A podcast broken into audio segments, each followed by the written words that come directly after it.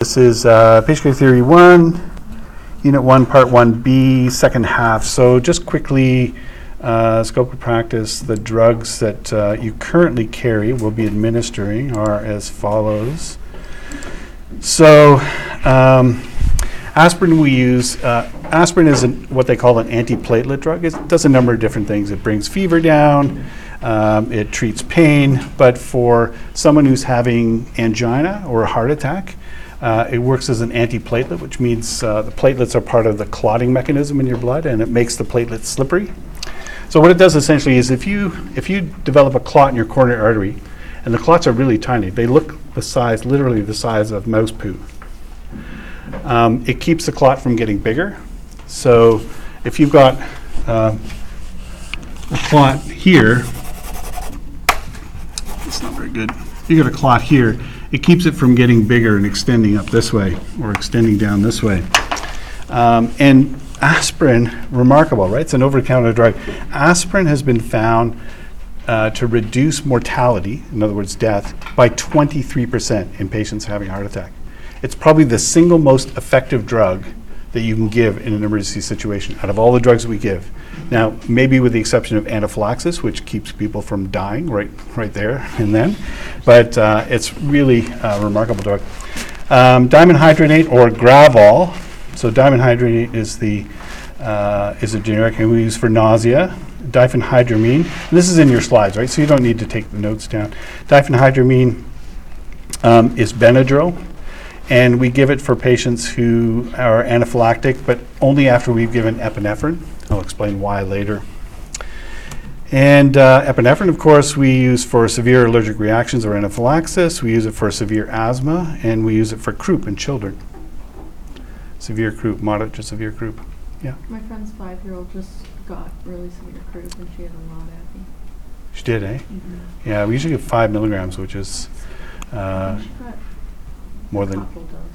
Yeah, so five milligrams is 10 times the dose that we give for anaphylaxis, but we give it inhaled in kids, and it works remarkably well. It's in, you got these kids that are in severe respiratory distress, and you give them nebulized epinephrine, and the back of the ambulance are falling asleep. It's amazing.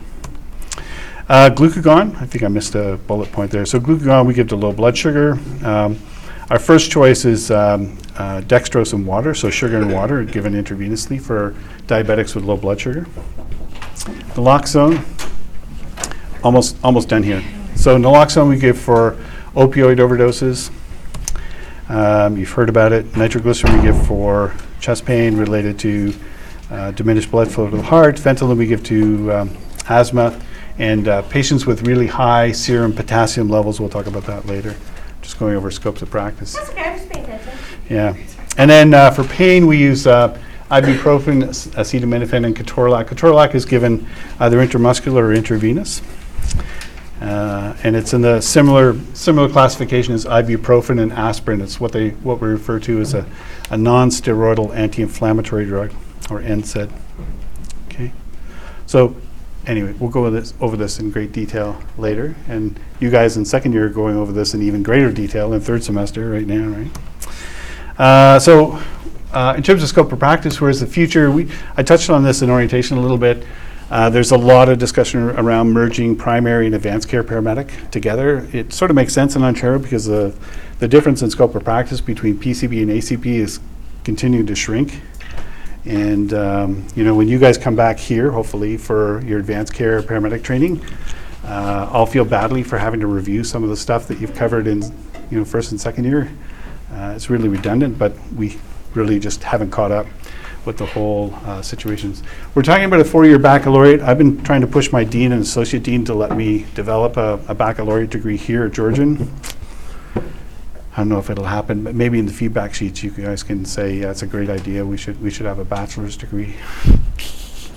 Help me out. Um, and that's it.